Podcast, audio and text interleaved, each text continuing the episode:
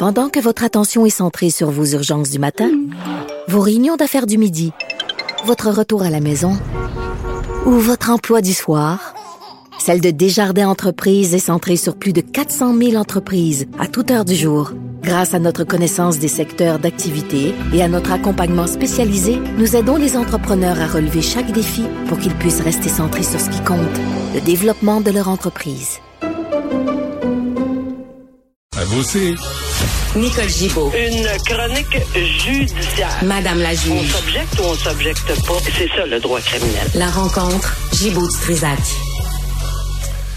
Nicole, bonjour. Bonjour Benoît. Bonjour. Alors, euh, je, je- je cherche euh, tes sujets, là, je les ai pas devant moi. Oui, je les ai. Attends une seconde.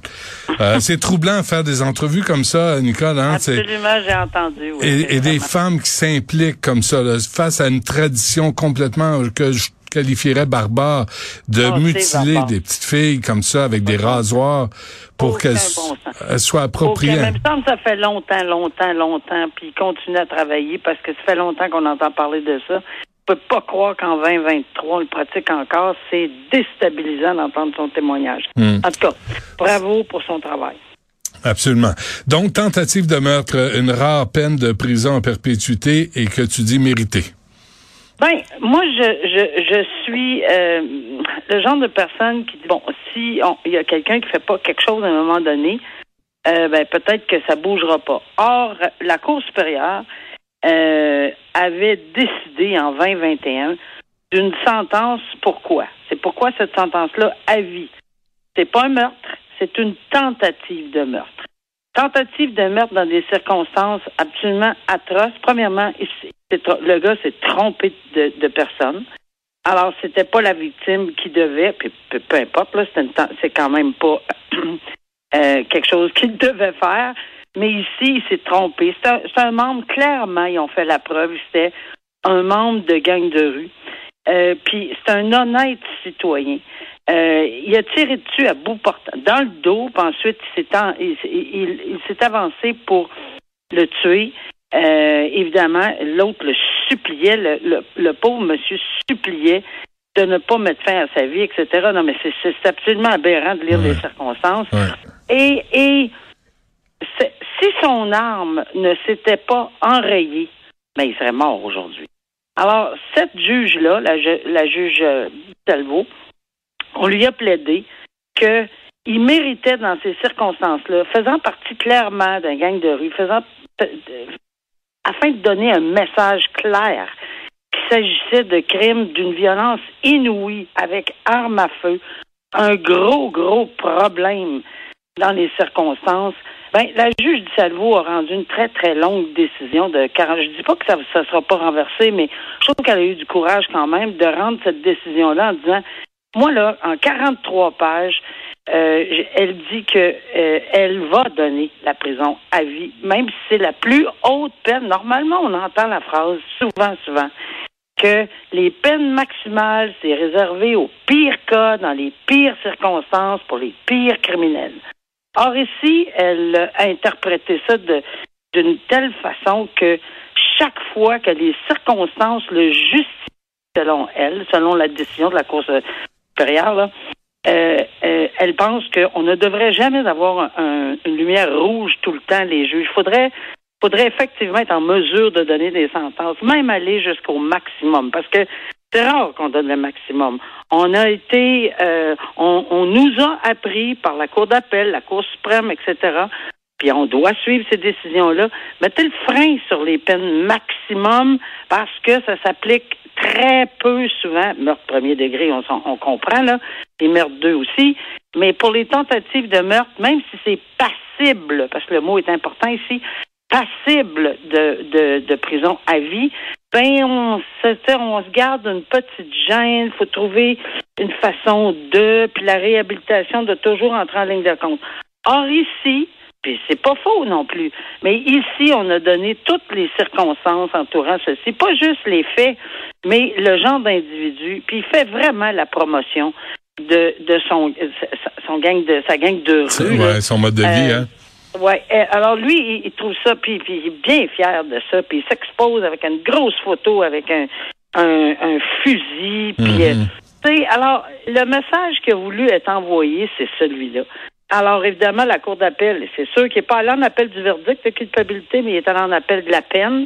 Ça, je suis pas surprise du tout. On n'est pas surpris. Mais on verra. Moi, je vais trouver ça intéressant de voir.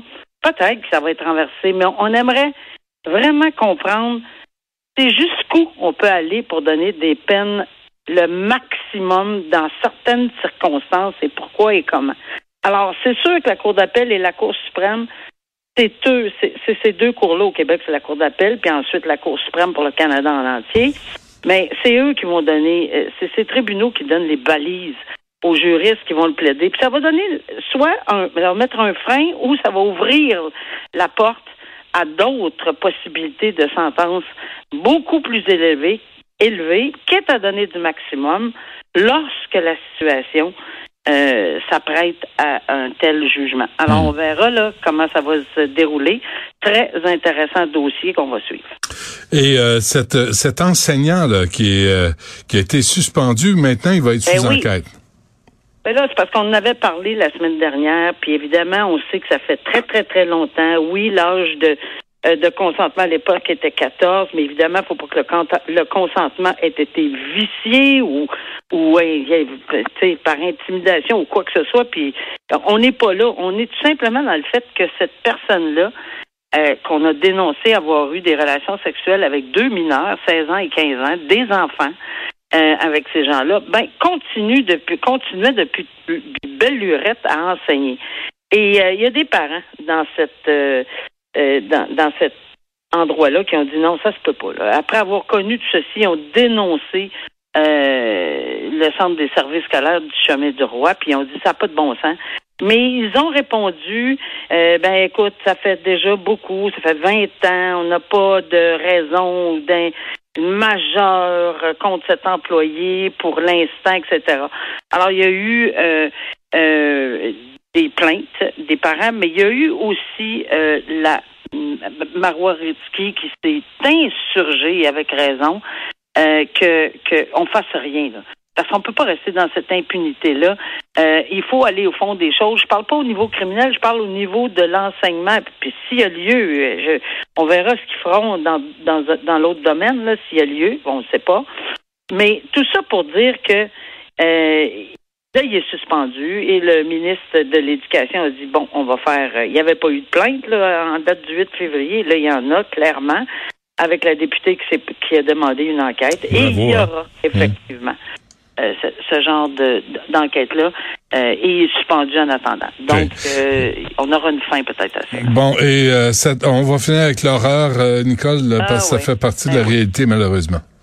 Malheureusement, ça fait partie de la réalité, mais quand même, si on prend la, la, peine de lire euh, cette euh, cette euh, personne qui a été condamnée à cinq ans d'emprisonnement pour avoir agressé sexuellement sa fille encore une fois.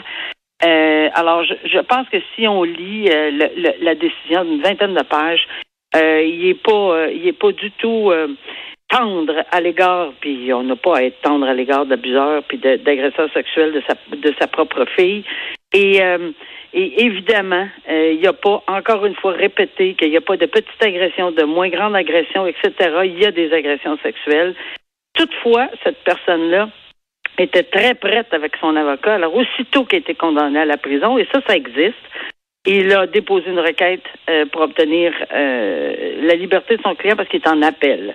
Alors, le, le monsieur prend en appel de la décision, évidemment de la sentence probablement, etc. Donc, euh, ils l'ont libéré parce que la couronne ne s'est pas objectée, sachant très bien qu'avec des motifs, si quelqu'un n'a pas vraiment d'antécédent judiciaire et qui est prêt à se soumettre à des conditions très strictes, euh, pas sauver là, comme on en a vu là, mais essayer de l'encadrer, ben ils vont ils vont pas s'objecter à cette remise. Donc on va en entendre parler, mais dans un peu plus de quelques mois, années, s'il faut, pour savoir si ça va être maintenu. Ouais, prenons notre temps. Euh, Nicole, merci. On se reparle demain. Oui, à demain, au revoir.